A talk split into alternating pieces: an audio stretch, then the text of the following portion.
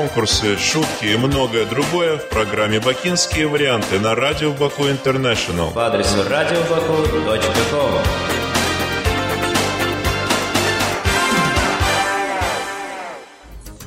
Всем привет! Сообщество книгачеев рада. Да что там рада? Мы просто счастливы представить победителей конкурса «Мужчина с перстнем», недавно прошедшего в нашем клубе. Условия были предельно просты. Все участники должны были забацать тексты, в которых бы фигурировал мужчина с перстнем. На всенародное обозрение были представлены целых 34 мужчины с перстнями. После долгого и бурного обсуждения – Жюри в лице всех участников сайта определило тройку победителей, чьи рассказы и были озвучены любимым голосом нашего радио Аи Касимовой. За что огромное ей спасибо. Еще спасибо нашему любимому доктору Гонечке, придумавшей этот и многие другие конкурсы. Отдельное порицание юзерам Авдотьи и почтальону, решившим остаться анонимами. Стыдом им и позор. Ну, а теперь, собственно, сами новеллы. На третьем месте прекрасная шпионская новелла «Операция Граф» от юзера Пипа. Роскошный перстень с большим овальным топазом достался графу Николаю Львовичу Воронцову в наследство от бабушки, потомственной французской аристократки. Как раз накануне 20-летия любимого внука Полина Аркадьевна Убри Воронцова пригласила Николя в свои покои, которые не покидала уже лет пять. С тех пор как умер ее муж. Маленькая, сухонькая, с острыми локотками, похожая в своем старинном зеленом бархатном платье с буфами на кузнечика, она направила на внука ларнет и сказала, мешая русские и французские слова. «Монами, какой ты стал взрослый и красивый! А я скоро умру!» «Ну что вы, гран-мама, я, конечно, взрослый, но вы-то по-прежнему молоды и хороши собой» подлиза!» Довольно засмеялась бабушка, и розоватая пудра обильно посыпалась на зеленый бархат с пергаментных щек. «Но моя жизнь действительно утекает, как песок сквозь пальцы. Я хочу перед уходом подарить тебе свой перстень. Когда-то он принадлежал моей прабабушке, известной отравительнице. Смотри, камень двигается». И старуха протянула внуку тонкую, почти прозрачную руку. А под ним резервуар для яда. Он, правда, давно пуст. Не знаю, кого отравили последним, но это был явно плохой человек, потому что все женщины, носившие это кольцо после, были очень счастливы. Завещаю тебе подарить перстень той, которую ты полюбишь, и обещаю помолиться на небесах, чтобы та любовь принесла тебе счастье. Мерси, мадам. Я исполню ваше пожелание. И сунул кольцо в карман пиджака.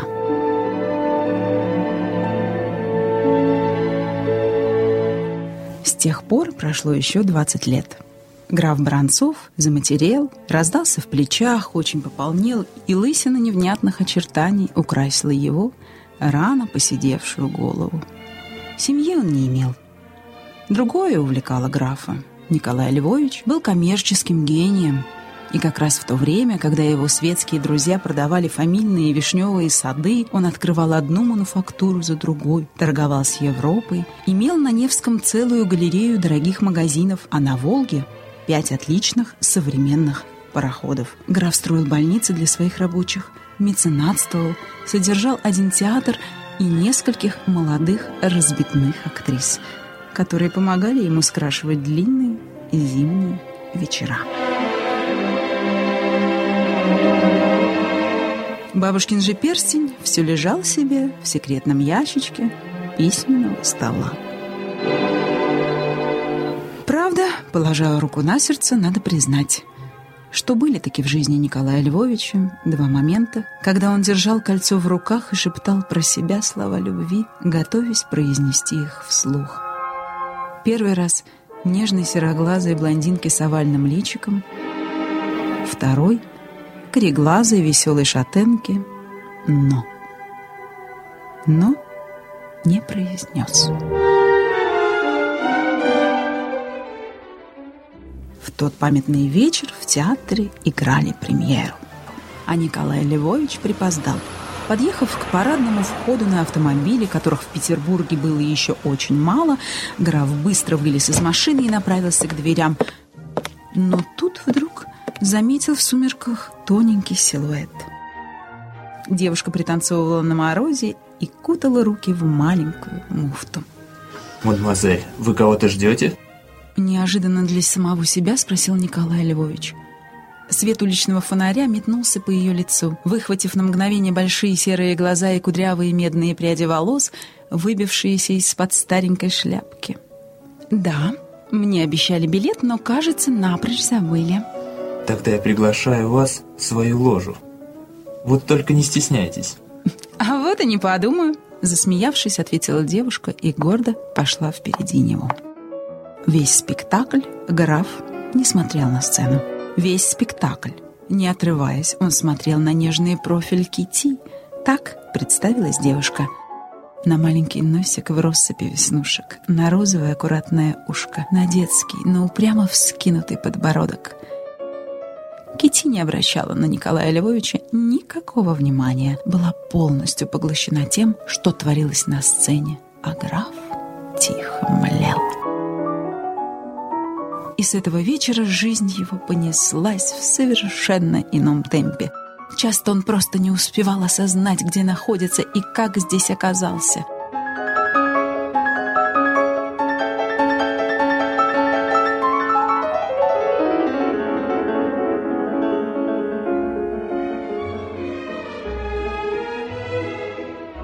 Кити училась на бестужевских курсах и, кажется, интересовалась всем на свете. Философией, римским правом, учила итальянский язык. Вместе с ней граф бывал на университетских лекциях солидных профессоров и на каких-то неясных сборищах, где молодые говоруны несли явную чушь. Кити тоже всегда спорила до хрипоты и никогда не оставляла за кем-то последнего слова, а граф только улыбался. Вскипал и ревновал он только тогда, когда Кити шепталась о чем-то один на один с кем-то из своих друзей, но тут же остывал, стоило ей ему улыбнуться. Поздними вечерами она водила его в бродячую собаку слушать молодую горбоносую поэтессу, и потом, когда ночью они шли по Михайловской площади, читала нараспев. «Да, и я любила их, те заборища ночные, имитируя голос поэтессы, а потом смеялась своим колокольчиковым смехом. По воскресеньям Кити работала в воскресной школе для рабочих. Учила читать и писать взрослых неграмотных мужчин и женщин. Граф посидел, посидел в тесном, продуваемом всеми ветрами классе, а потом взял и построил новую школу. Граф Николай Львович Баранцов подтянулся помолодел, ощутил новый вкус жизни, достал из тайного ящичка заветное кольцо и одел его на тоненький пальчик кити. В церкви перед аналоем, в луче солнца, соскользнувшим откуда-то сверху и отразившимся в золотых окладах икон, ему почудилась бабушкина улыбка. И послышались слова «Будьте счастливы, Альфонс!»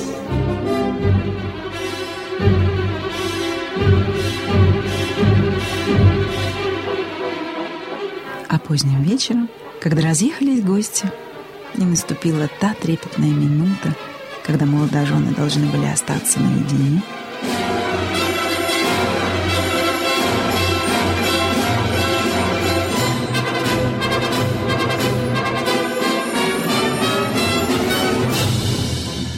Нежная тонкая рука, вынырнувшая из кружев пеньюара, осторожно повернула на перстне топаз и высыпала в бокал шампанским белый порошок.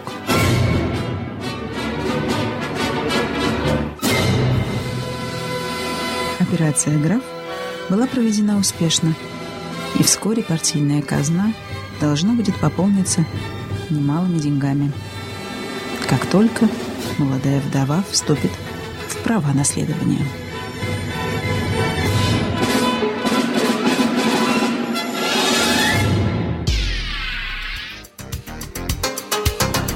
втором месте Вова. Захватывающая история от гонщики из жизни одного южного города. أشهد أن لا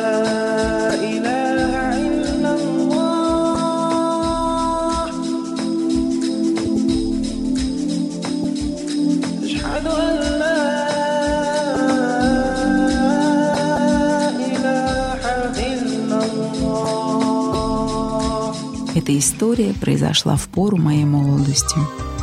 Я жил в красивом южном городе у берега моря. Недавно окончил институт и работал в проектном институте младшим научным сотрудником с окладом в 120 рублей. Однако впереди была вся жизнь. Перспективы. Дома ждала любимая жена, ну а на дворе была весна.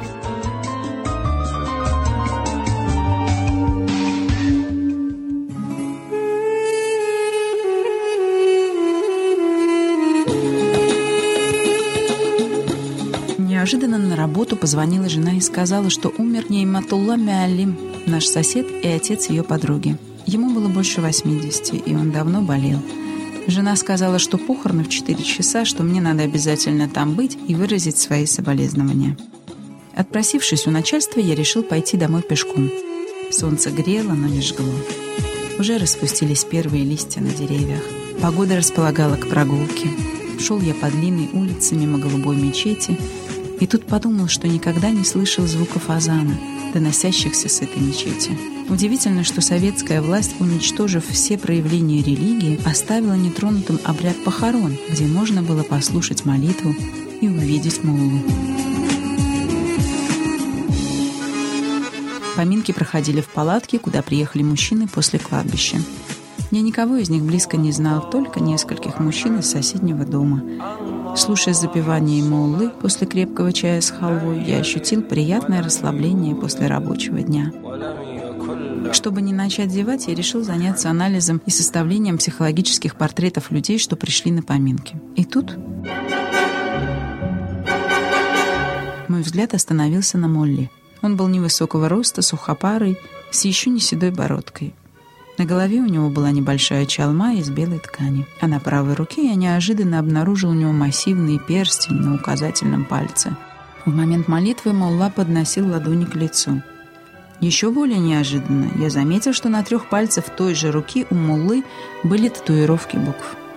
На мизинце – В, на безымянном – О, на среднем – В. Великая Отечественная война – это первое, что пришло на ум. Но Мулла был не так стар, чтобы участвовать в войне. Скорее всего, он был еще ребенком в эти годы. Возможно, кто-то из близких воевали или даже погибли. Пронеслись мысли. Я стал представлять, что могло бы повлиять на решение молодого человека стать муллой, посвятить свою жизнь религию, ходить по поминкам и отпевать умерших. Мысль потерялась где-то между словами может, это аббревиатура каких-то войск. Возможно, стать Моллой его подтолкнула служба в армии. Так я гадала о судьбе человека, который сидел передо мной, и так был не похож на всех остальных ни внешностью, ни родом занятий. В это время за столом стали подавать розовую воду для омовения рук. Когда очередь дошла до Муллы, он произнес еще несколько неизвестных мне слов, снял перстень и налил немного розовой воды на ладони. Когда он поднес ладони к лицу со словами «Аминь», на четырех пальцах правой руки было написано «Вова».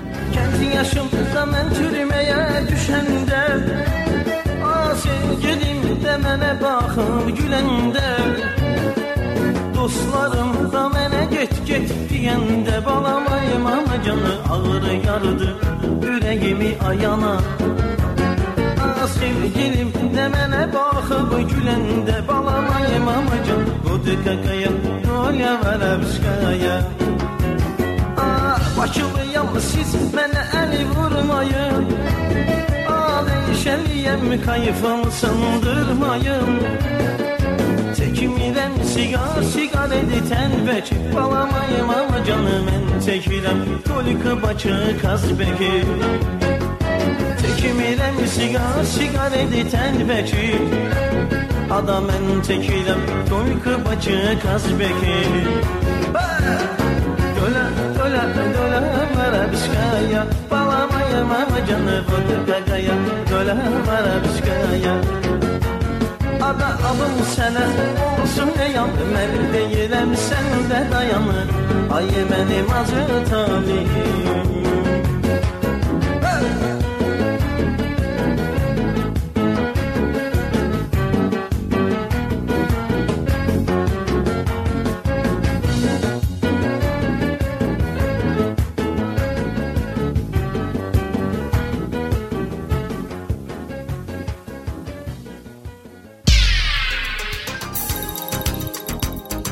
наконец, на первом месте «Перо» жгучее латиноамериканское танго от Эстелависта Бэйби.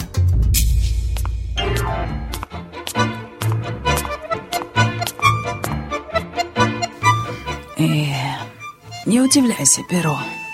И одна уже много лет привыкла обходиться сама. Видишь эти два стула? Я ставлю их вот так, Перо. Упираюсь руками в спинки и встаю. Они хорошо скользят, Перо. Сын приклеил к ножкам войлок. Перо, забыла, как называется это по-русски?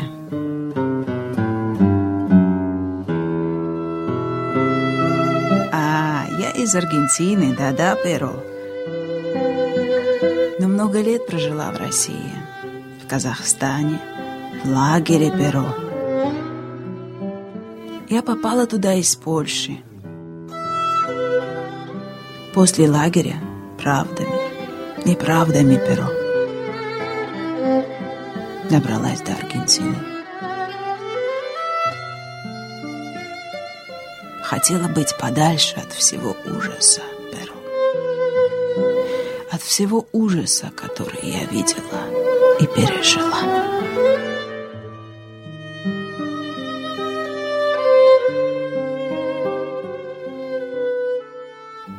На земле, Перо, нет такого места подальше.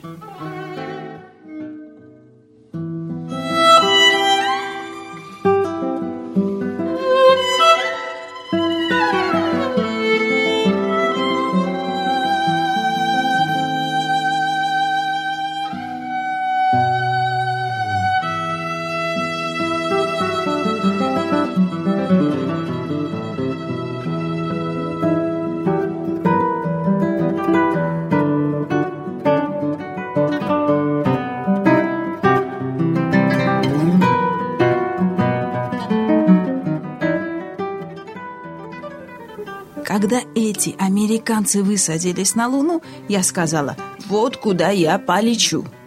Когда это можно будет всем перо.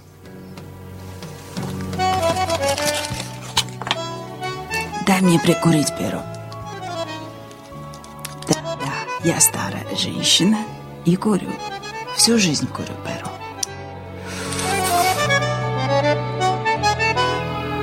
Вот, иди сюда, садись, смотри. Это я молодая, а вот мой муж.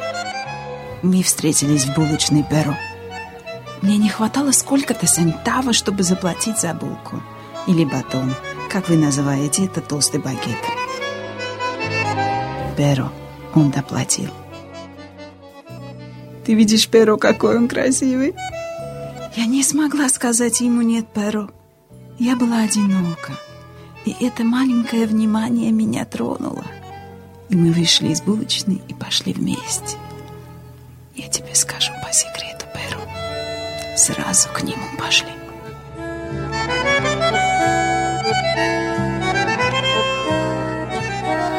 И с тех пор прожили вместе много лет.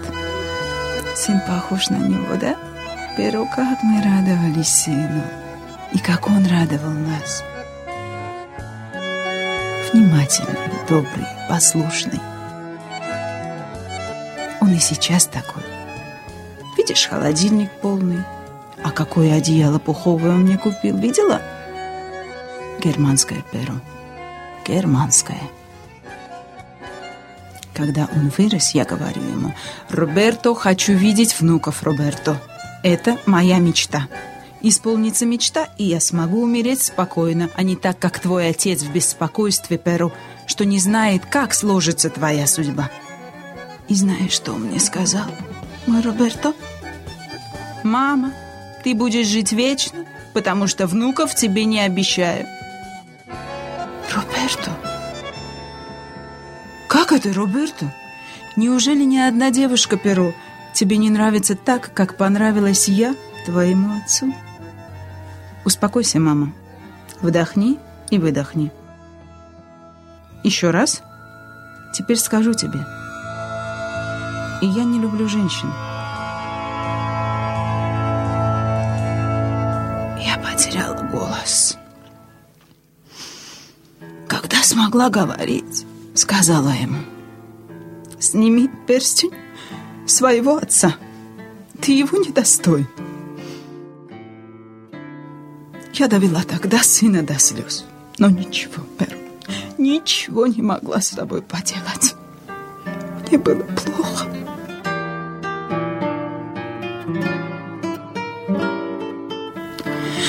Прошла перо курсу психолога. Она мне внушила, что главное, сын здоров, любит тебя. Постарайся не думать о его личной жизни. Скажи мне, Перо, какая мать может не думать о личной жизни своего родного сына? Я ведь его не на улице нашла. Ночами я спрашиваю Перо себя, в чем ошиблись, что мы делали не так. Думала, какое счастье, что муж умер и ничего не знает. Завидовала мужу Перу. Прикури еще раз Перу.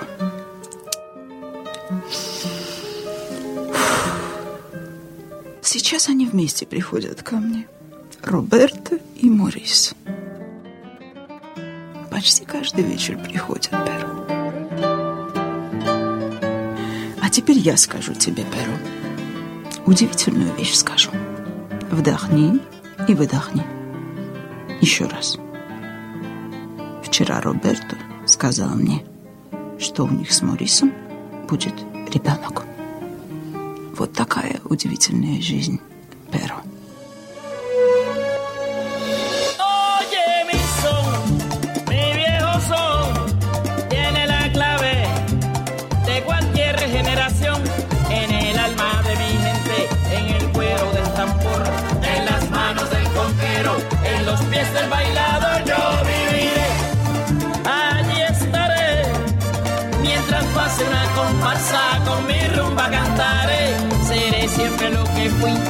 Con mi azúcar para mí, yo viviré yo viviré.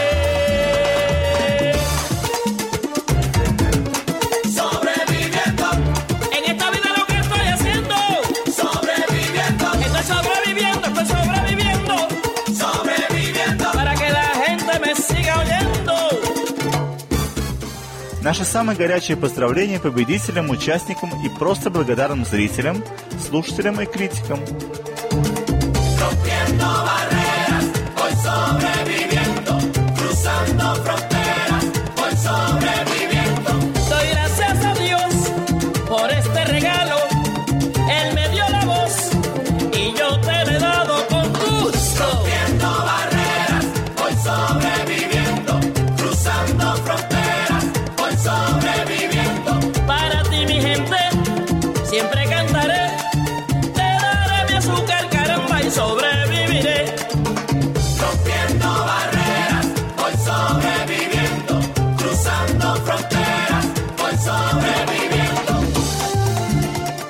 Оставайтесь с нами, участвуйте в наших конкурсах и вообще.